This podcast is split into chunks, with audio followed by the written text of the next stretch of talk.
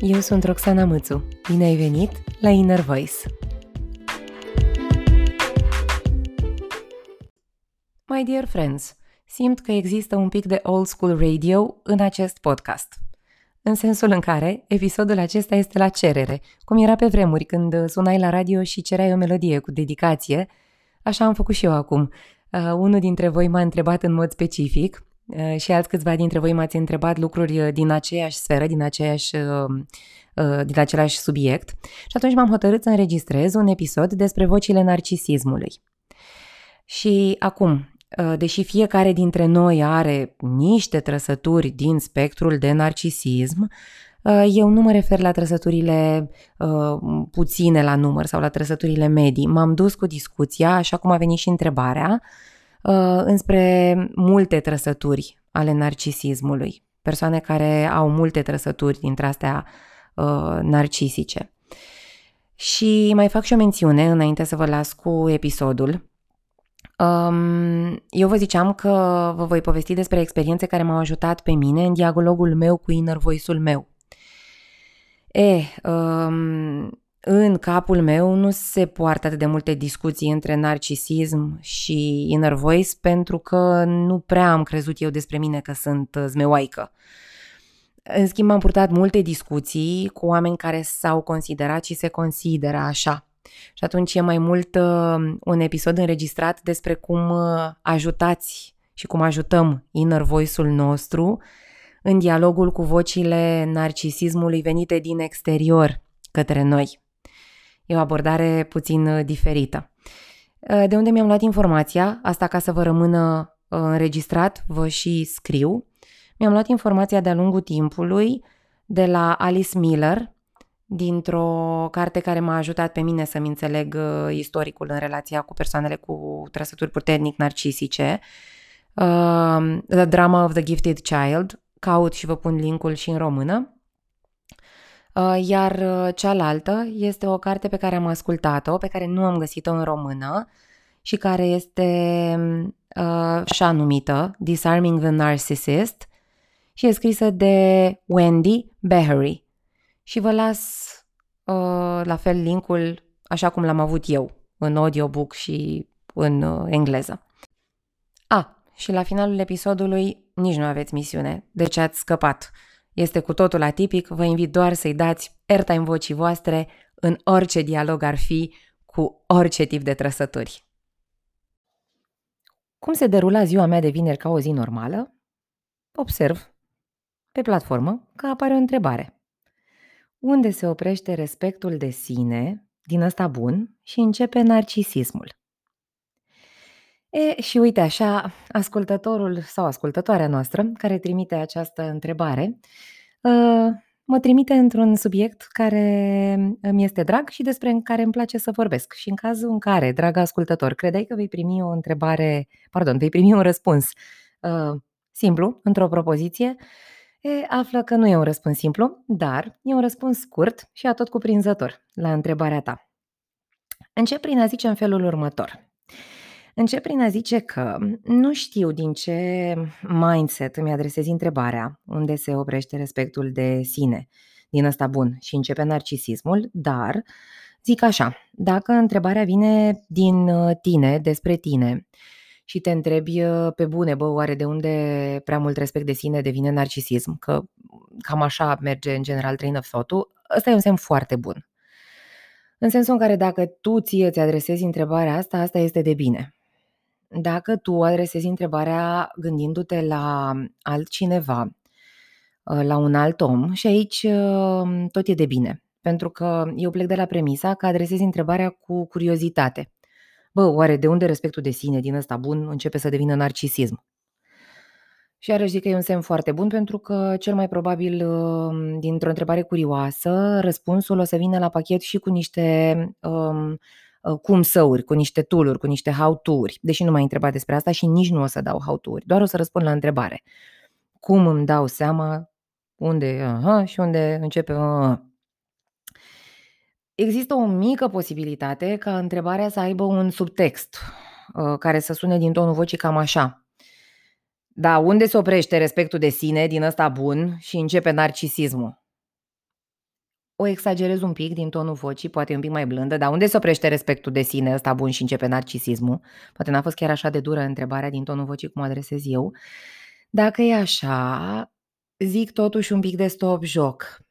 Dacă întrebarea e adresată cu subtext, adică în esență, între respectul ăsta bun și narcisism e o relație grea de definit, din subtextul întrebării este ea, cu tonul pus așa, și și pare ca și cum e nasol și narcisismul și respectul de sine. Zic stop joc pentru că ce urmează de aici înainte e un episod uh, care răspunde curiozității. Adică vine și zice în felul următor.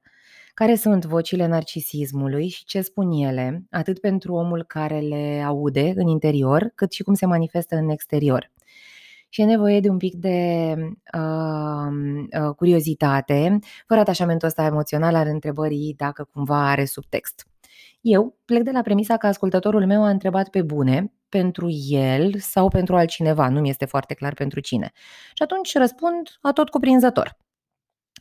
Și spun în felul următor, că înainte de a vorbi despre vocile narcisismului, care sunt patru la număr, uh, am nevoie să definez două concepte mari și late. Unul e cel de stimă de sine, ă, care de deseori este asociat cu respectul de sine, self-esteem sau self-respect, deseori, și uh, încrederea în sine, self-confidence-ul.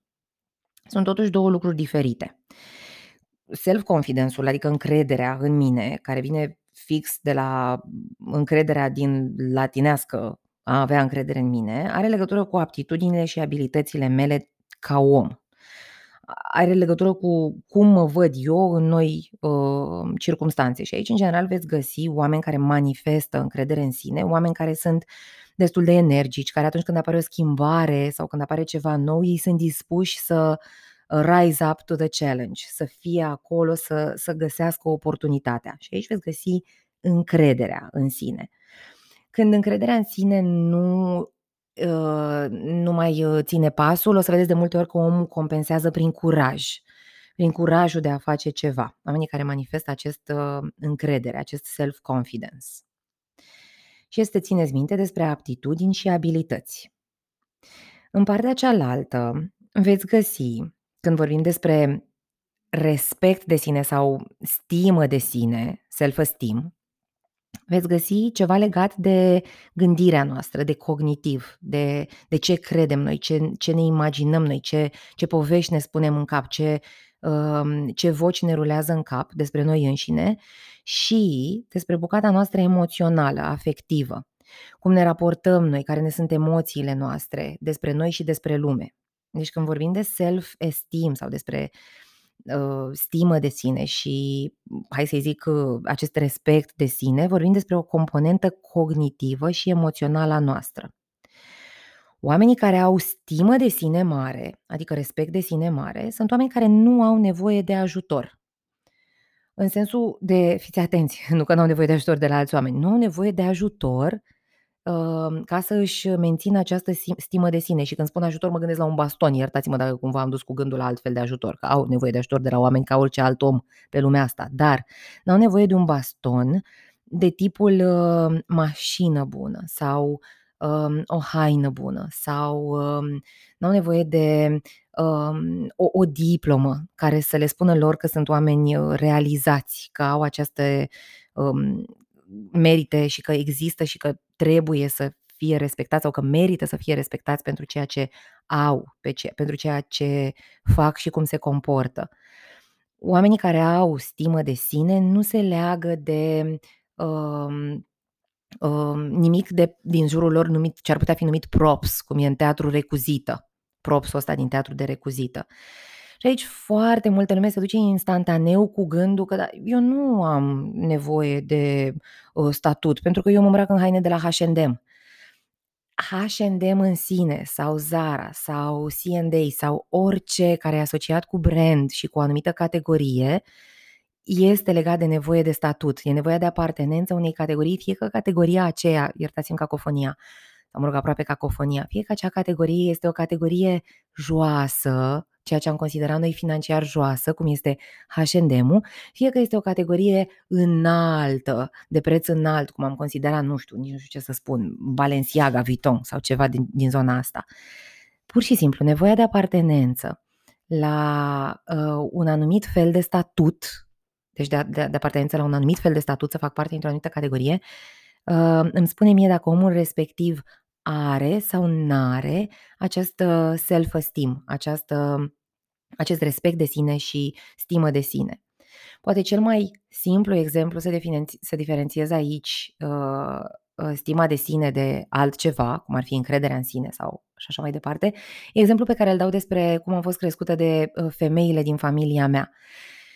La momentul respectiv noi nu știam nimic despre branduri și haine. Sunt un om născut înainte de Revoluție, căruia femeile din familia lui îi spuneau în felul următor.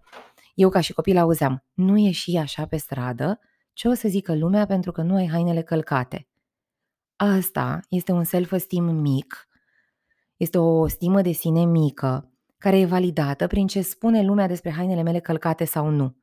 La momentul respectiv nu știau nimic despre Nike, Adidas, Balenciaga, Tiffany sau orice din lumea asta.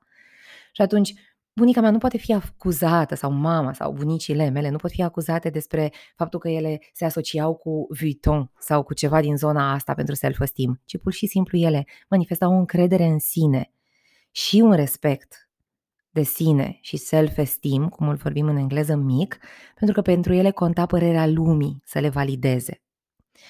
Am făcut această pledoarie mare pentru self-esteem și self-confidence, adică încredere în tine, self-confidence, și respect sau stimă de sine, self-esteem, pentru că ele uh, diferențiază felul în care vocile narcisice vorbesc cu ele însele, adică cu ei înșiși în interior și cu cei din afara lor. Și bineînțeles că pot să existe una fără celălaltă Uh, self-esteem-ul și self-confidence-ul. De aici și foarte multe variațiuni pe felul în care vocile narcisice vorbesc. O să vă placă ce auziți. Vor fi patru portrete de voci, voci narcisice, fiecare cu felul ei de a vorbi. Și uite, de exemplu, de aici, dinainte, puteți să vă gândiți așa, că există self-confidence fără self-esteem. Și aici veți găsi foarte mulți performeri. Mulți oameni care se urcă pe scenă, au încredere în sine, tot ce vedeți actori la Hollywood, personajele cu foarte mare încredere în ele, care pot să cânte, să schimbe organizații dintre astea fictive din film sau organizații de adevărate din realitate, dar care, plecate odată în culise, încep și beau, se droghează, se cufundă într-o muncă din care ei nu mai scapă, tot felul de lucruri care să le acopere un gol și o lipsă de respect sau de stimă față de sine. Deci exemplu performerilor ăstora clasici, așa cum îi știm, cum l-am văzut de exemplu în uh, uh, cum îi zice, uh, de cântă Bradley Cooper, de cântă Shallow, că nu vine acum. Uh, exemplu uh, pe care le vedem cu performerul pe scenă, care cântă, e perfect, dar în spate este drug addict, este self-confidence, fără self-esteem. Dar putem să avem, avem și varianta inversă. Self-esteem fără self-confidence adică un om care are o stimă de sine crescută, mare, un respect față de sine ridicat, însă care, pus în fața unor situații noi, unor situații nemai cunoscute, să-și piardă încrederea în sine și pur și simplu să nu poată să gestioneze situația respectivă. Pentru că, da, respectul și stima față de sine, oricât de mare ar fi, nu suplinesc curajul care vine la pachet cu încrederea în sine, cu self-confidence-ul. Țineți minte lucrurile astea două și mai țineți minte ceva, că nu e vorba că oamenii care au self-esteem mare și self-confidence mare nu suferă. Ei suferă. Doar că vocile lor interne, ale autentice, sunt radical diferite de vocile narcisice. E, și aici uh, știu că sună conceptual în momentul de față, așa că voi da un exemplu și apoi chiar trec la portretul celor uh, patru modele de, uh, de voci narcisice. Vin și vă dau următorul exemplu. Zic în felul următor. Gândiți-vă așa, oameni cu respect de sine și cu încredere în sine mare, și sănătoasă, sănătoase, care se lovesc de o problemă. O problemă reală, nu știu, habar n-am, nu încerc să nu mă duc atât de departe încât să zic că se îmbolnăvește copilul sau că uh, își pierd jobul, dar o problemă mare, în orice caz, uh, se strică ceva în apartament, uh, au o criză de fiere, uh, pierd ceva, uh, o călătorie, nu știu, se întâmplă ceva, că se, se schimbă ceva și pierd o călătorie.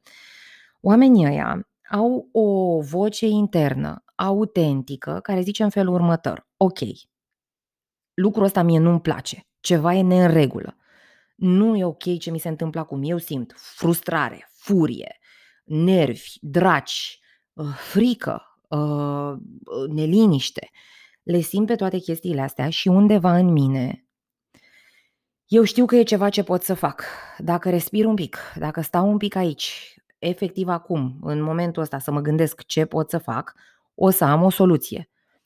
O să am soluția. Soluția este să pun mâna pe telefon să sun la agenție, să pun mâna pe telefon să sun la medic, să pun mâna pe telefon și să sun la, Doamne ferește, salvare. Am dat eu un exemplu prea, m-am dus eu prea departe.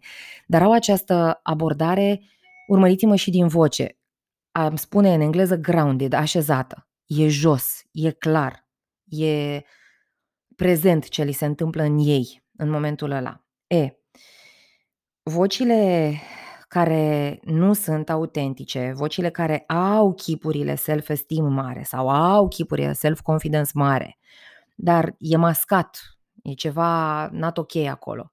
Self-confidence ăsta nu e adevărat, self-esteem ăsta nu e adevărat pe bune și simți chestia asta. Vocile alea sunt voci detașate de om și o să încerc acum să mă duc într-o stare dintre asta în care să vă arăt cam cum ar spune, cum și-ar spune ei lor și poate chiar și în exterior lucrurile. Le numesc eu voci de plastic și am un episod despre asta. Ei zic în felul următor. Hai că e ok, o să punem mâna, o să sunăm la salvare, calmează-te, hai, adună-te. E ok, pune mâna pe telefon, o să vezi ce faci un medic, este asta îți mai lipsea, să mai ajungi la medic acum, dar o să o faci tu cumva, o să o scoți. Deci e un pic de... Vedeți voi, s-a ridicat vocea și dacă și-o ascultă ei înșiși, aud că vocea asta este ridicată și că nu e ok. Dacă iau, iau cei din afară, își dau seama, chiar dacă nu știu să spună exact despre ce e vorba, își dau seama că vocea nu e una autentică, că e ceva care sună exact ca un plastic. Imaginați-vă că loviți cu un, nu știu, cu un, un creion sau cu o baghetă într-o sticlă goală de plastic. Cam așa sună vocile astea. E, amândoi și cu self-esteem mare și self-confidence mare trăiesc nesiguranță, însă o gestionează diferit. Diferența fiind despre cum sună vocile lor în ei, în capul lor, când se ascultă ei pe ei în interiorul lor și în afară, evident, când le manifestă. Și până aici am definit poate cele mai grele concepte, ca să zic așa, pentru că de aici mai departe, cele patru profile de uh, voci narcisice le veți recunoaște imediat și o să începeți să vedeți cum vocile uh, narcisice sunt complet diferite de vocile de respect de sine autentic, sănătos, ăsta bun, cum întreabă ascultătorul. Ele nici măcar nu încep și se termină pe aceeași linie. Dacă vi le imaginați pe autostradă, știți că întrebarea a fost unde se oprește respectul de sine din ăsta bun și începe ăla narcisismul. Ele nu sunt pe aceeași linie, pe aceeași bandă autostrăzii. Sunt două diferite, două benzi diferite. Ma mai mult, narcisismul este pe bandă de urgență, dar asta e cu totul și cu totul altă discuție. Deci ele nu încep și se termină într-un singur punct. Ascultați-le și o să le vedeți. Vă dau așa patru profile de voci narcisice, uh, cu fiecare ce spune către ceilalți și apoi, bineînțeles, în interior. Prima o să vi-o dau cu, ca exemplu o voce narcisică care zice în felul următor.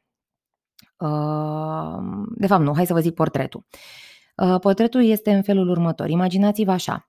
Un om Uh, care este la vreo 40-50 de ani, o femeie, are copii mari, 20 de ani, adulți aproape, um, de succes în cariera ei, deci este super de succes, căsătorită de, la, de înainte să aibă copii și care își uh, trăiește viața într-un constant sentiment de frică și anxietate. O să încep ușor să impersonez și din voce persoana. Trăiește lucrurile strict, lucrurile trebuie făcute corect, ca la carte. E bine să faci și să înveți lucruri noi de fiecare dată, să rămâi mereu atașat realității. E un om care crede că e bine să faci în așa fel încât să nu te duci înspre extreme, să nu ieși în evidență foarte mult, dar să fii bineînțeles um, lăudat și să primești ceea ce ai nevoie să primești pentru meritele tale. E un om care își crește și și-a crescut copiii cu foarte mult, foarte mult interes. A stat lângă, le-a arătat unde sunt greșelile, le-a spus să țină garda sus. Când le-a vorbit copiilor, când erau copiii mici, le zicea în felul următor. Hai mamică, ăla e, acolo poți, poți să faci.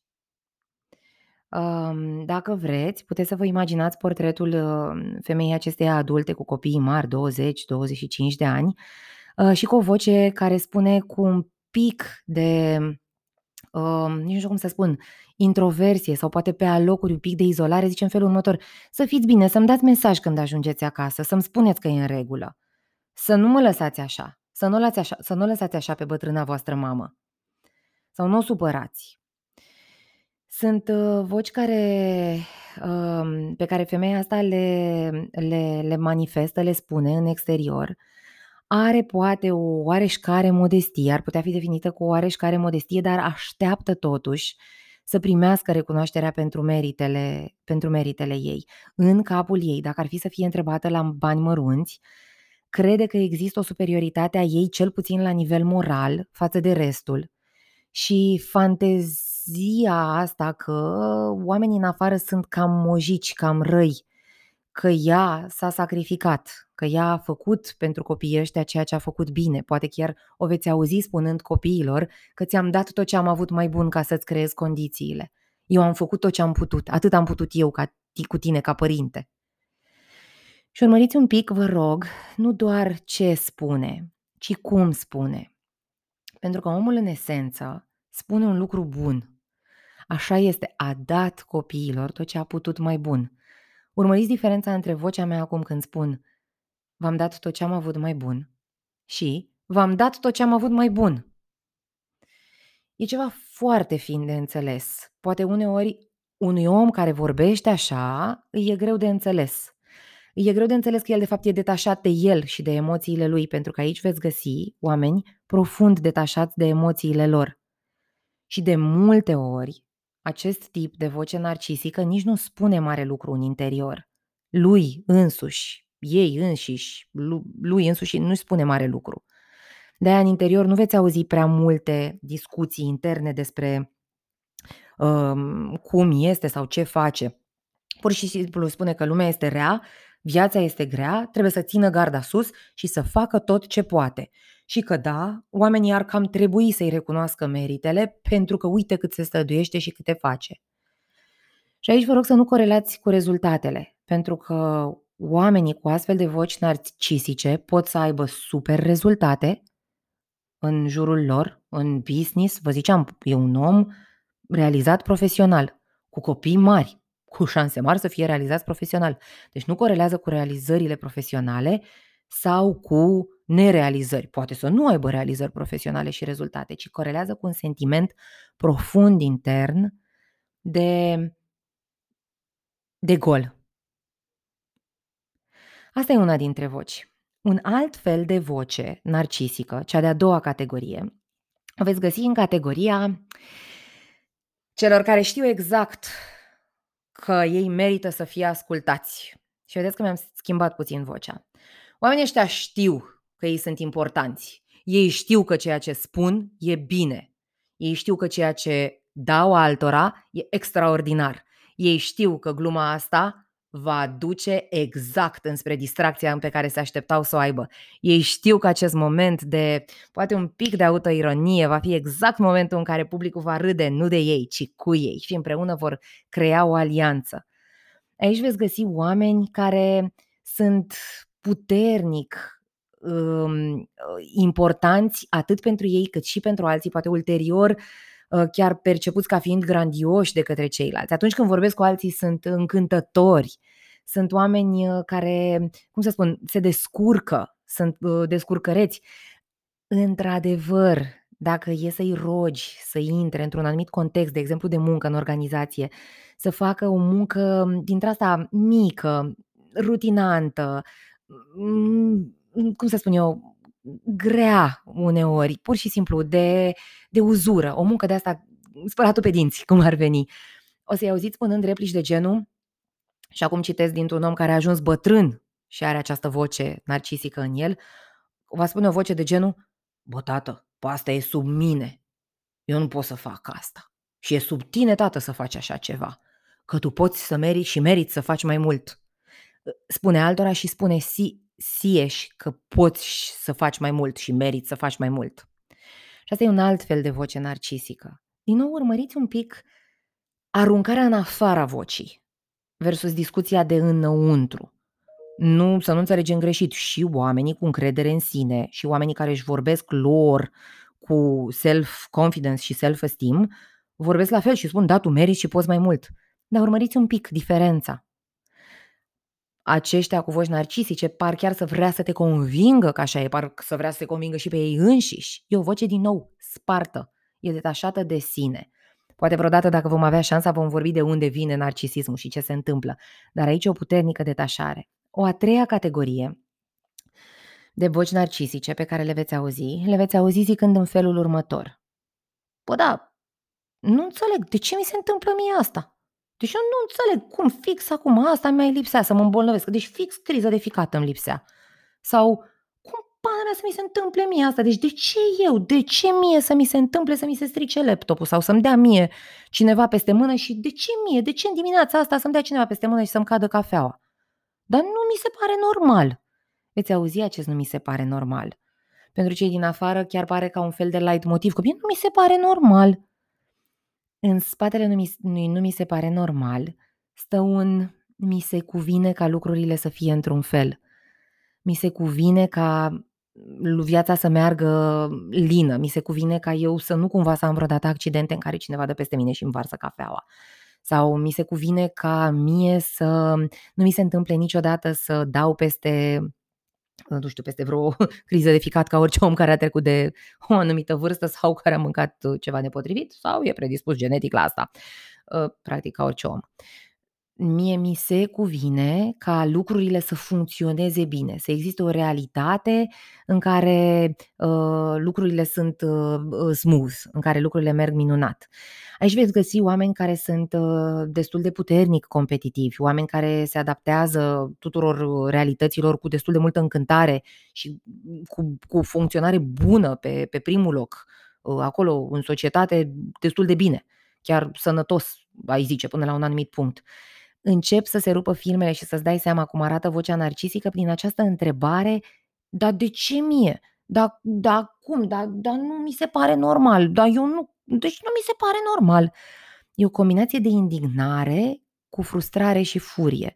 Din nou, foarte mult de vorbit aici, țineți minte însă că și o voce sănătoasă se întreabă, bă, dar oare ce mi s-a întâmplat? Sau de ce mi s-a întâmplat asta? Sau ce era acolo? Dar urmăriți curiozitatea cu care întreabă asta versus greutatea din vocea narcisică care zice, da, nu mi se pare normal, dar de ce mie trebuia să mi se întâmple asta? Vă mai spun un lucru interesant aici, care merită știut. Um, această categorie de voci narcisice um, are și o anumită um, teamă, o sensibilitate de tot ceea ce înseamnă um, sănătate șubredă și tot ce înseamnă boala sau, mă rog, procesul ăsta care vine odată la pachet cu îmbătrânirea care e perceput ca o lipsă sau ca pierderea atractivității. Și e un element al acestei categorii. O să auziți și chestia asta cu, poate uneori chiar mie, mie deși e greu să menționez, dar poate spune mi-e frică de, de bătrânețe, veți găsi aici. Nu o spune așa cum am spus eu acum, mi-e frică de bătrânețe, o spune mai dintr-o voce mai detașată, care zice, băi, mie mi-e frică de bătrânețe. Ca și cum uh, a acceptat acest lucru și dintr-o superioritate ți-o spune că e frică de bătrânețe, dar tot e o, o, o bucată din vocea asta care, ca și cum ar putea să lupte împotriva bătrâneții sau asupra bolilor sau tot ce ni se poate întâmpla în viața asta că oameni suntem. A patra categorie de narcisism și de voci narcisice este, și aici puteți să vă imaginați, uh, un om care uh, consideră că el este cu dreptul special, că el poate să-i facă pe alții să gândească cumva. Ascultați formularea asta. El poate să-i facă pe alții să gândească cumva. Și aici veți găsi oameni care se gândesc că au uh, o logică impecabilă, care au capacitatea dintr-o logică destul de persuasivă până la un anumit punct să învârtă pe, cuvânt, pe, pe cuvinte oamenii, să intimideze. Uh, agresivitatea, comportamentele agresive apar aici, vocile care spun uh, și se răstesc. Dar vă vi se pare normal? Nici nu mi-a ieșit asta atât de bine cât ar putea să iasă unei voci narcisice de aici. Sau uh, um, ce ați făcut voi acum o să vă coste. Sunt voci care um, puternic um, aruncă către alții și de multe ori au procese de, um, de, de fabulație din astea de genul știu exact ce s-a gândit. Știu exact ce a vrut Roxana să spună. Adică deja și imaginează, de exemplu, aici că practic eu despre ei vorbesc. În general, ă, cine s-a recunoscut aici crede că exact despre omul ăla vorbesc. Adică el crede sau ea crede că despre el ea vorbesc. Și aici veți găsi voci care lor, în interior, lor înșile, însăle, stați că m-am pierdut, ei în interior, când își vorbesc cu ei, nu prea au mare lucru să-și spună. Nu prea au. Nu există o schimbare pe care să-și o dorească cu adevărat. De multe ori uh, o spun la suprafață dintr-o voce de plastic că trebuie să mă schimb, că așa aduci schimbarea, fiind tu modelul schimbării, dar nu se schimbă profund, pentru că în interior, mm, și asta e valabil pentru toate vocile narcisice, schimbarea ar însemna să accepte că stima de sine uh, este rănită preț de o secundă, că atunci când alegi să schimbi ceva, înțelegi totuși că ceva nu e perfect. Ceva tare greu de înțeles de vocile narcisice. Și atunci schimbarea asupra lor nu vine, mai degrabă vine justificarea. Așa sunt eu. Așa sunt eu. E, v-am zis de patru categorii de voci narcisice. Una care vi-am dat un exemplu cu un om care Uh, caută tot felul de comportamente să-i fie validate și să primească recunoștință într-un fel sau altul, se străduiește prin valori morale superioare să facă lucruri. V-am mai zis de unul care este mm, extrem de uh, uh, deschis și flamboyant și își manifestă credințele. V-am mai zis de unul care uh, are tot felul de lucruri care nu îi se par corecte. V-am mai zis de unul care are comportamente agresive vizibile și o zonă de manipulare pe față dintr-o logică și dintr-o persoasiune. Cele patru categorii au și ceva în comun, în sensul în care dacă e să iei omul și să-l rogi cu adevărat să stea cu el însuși, veți auzi că omul spune că în esență nu simte mare lucru, e un gol, se plictisește. Dacă are răbdare să-și recunoască lui asta, va spune că e un gol. E un gol pe care nu-l poate umple cu nimic. Nu cu mâncare, nu cu sex, nu cu seriale, nu cu muncă, hipermuncă, nu cu sport, hipersport, cu nimic. Iar plictiseala vine repede. Un alt lucru pe care o să-l auziți în comun la oricare dintre profilele de, de narcisiști este că le e foarte greu să fie rănită în vreun fel bucata asta de respect sau stimă de sine. Îi veți auzi dacă sunt mai ales într-o călătorie de dezvoltare, adică sunt oameni care cât de cât s-au lovit de subiectul ăsta, îi veți auzi că recunosc onest că le e greu să primească ceea ce am numit noi feedback constructiv sau corectiv sau negativ. Și iar pe la pozitiv oricum nu-l cred. Dar în orice caz, pe cel negativ îl primesc greu. Dacă îl primesc, uh, le rulează în cap. Um, pot să vă spun aici um, de unul dintre uh, foștii mei iubiți, un om foarte mișto, um, care lucra în uh, servicii secrete și care la lucra, da, și mi-a zis la un moment dat, păi tu nu înțelegi, eu primesc feedback accept, schimb, modific comportamentul, fac și în rutină, în capul meu, în subrutină, îmi rulează în continuare faptul că eu am greșit și că cineva a fost nevoit din exterior să-mi spună și că eu n-am fost capabil să mă prind de chestia asta. Și nu e ok și e o îndârjire între, o combinație între vină, rușine, îndârjire și forță să nu se mai întâmple. Prin urmare, aici o să găsiți oameni cărora le e foarte greu să devină, um, știți cuvântul e mare, vulnerabil, dar cred că mai onest ar fi apropiați, um, uh, intimi.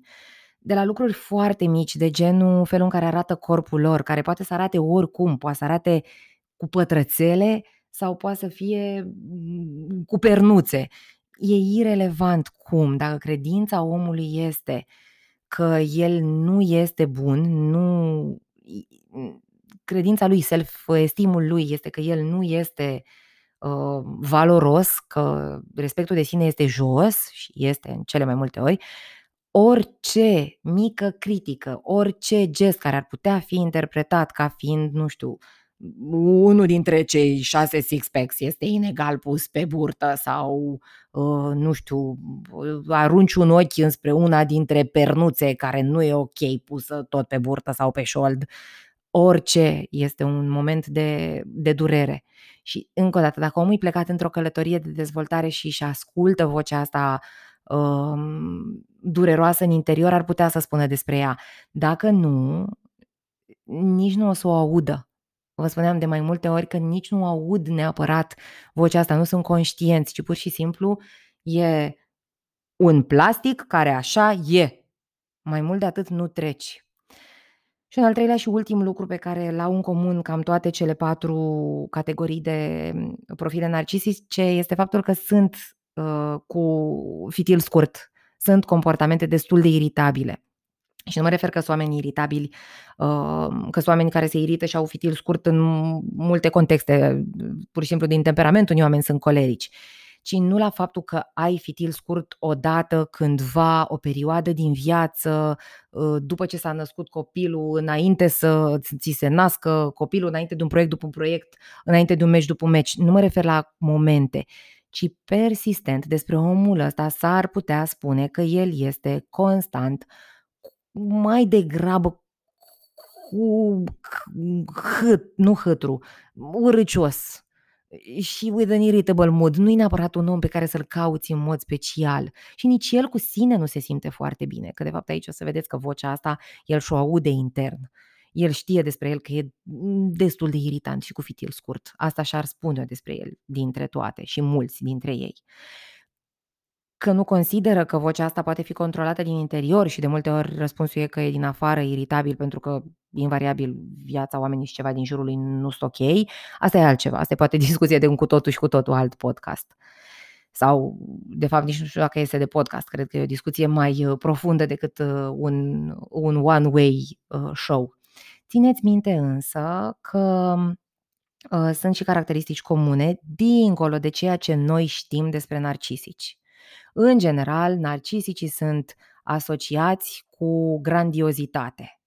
Deci, în general, sunt asociați cu show și grandiozitate. Dar astea trei pe care vi le-am spus acum și care sunt valabile pentru toate cele patru profile despre care vorbeam mai devreme, uh, le veți vedea și fără să existe grandiozitate. Ba chiar le veți vedea în cei mai modești dintre oameni care fac cele mai modeste dintre sacrificii pentru cele mai bune intenții. E, aici mai vine un lucru pe care vi-l zic uh, și o recomandare pe care o fac. Lucru pe care îl zic e în felul următor. De multe ori, nu narcisicii sunt cei care pleacă în călătorii de autodescoperire. Pentru ei, viața e așa cum e, iar ei sunt așa cum sunt. Autoanaliza asta, prin definiție, e dureroasă. Pentru oricare dintre voi ați trecut printr-un proces mic de schimbare, nu știu dacă v-ați dori să schimbați tonul vocii în care vă salutați soacra sau socru sau să vă răspundeți altfel SMS-ului pe care îl primiți de la copil și sau părinți, uh, știți că e dureros procesul. E, narcisicii nu se expun la asta. Vocile narcisice ar prefera să rămână uh, așa cum sunt. Și atunci, de multe ori, în călătorii de descoperire nu veți găsi, nu veți găsi pe ei.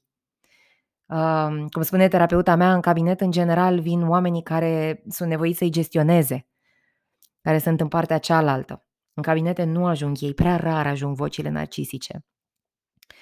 Ce mi-ar plăcea să se întâmple este în felul următor. Dacă vă găsiți pe baricada în care sunteți, uh, nu știu, primitorul vocii narcisice, este să uh, porniți voi într-o călătorie despre voi și să vă ajutați pe voi înși vă, să găsiți vocea voastră autentică. Iar dacă vă găsiți în baricada în care uh, suspectați sau vă dați seama că ceva e în neregulă și s-ar putea să fie din zona asta de voci narcisice, stați un pic și când vă simțiți pregătiți, alegeți pe cineva care să vă, nu știu, poate recomande ceva din care să, să vă luați soluții. Într-adevăr, știu că e greu, pentru că e greu să găsești pe cineva în care să ai încredere. Dacă te găsești acolo, în zona asta narcisică, din experiența nu a mea, ci a narcisicilor pe care i-am avut în jur, știu că este foarte greu să ai încredere în cineva. Și atunci, maximul, din nou, recomandării este să găsiți ceva sau cineva care v-ar putea recomanda un lucru pe care poate ați vrea să-l încercați, în esență ca să vă fie vouă mai ușor. Pentru că vocile narcisice sunt voci ale durerii.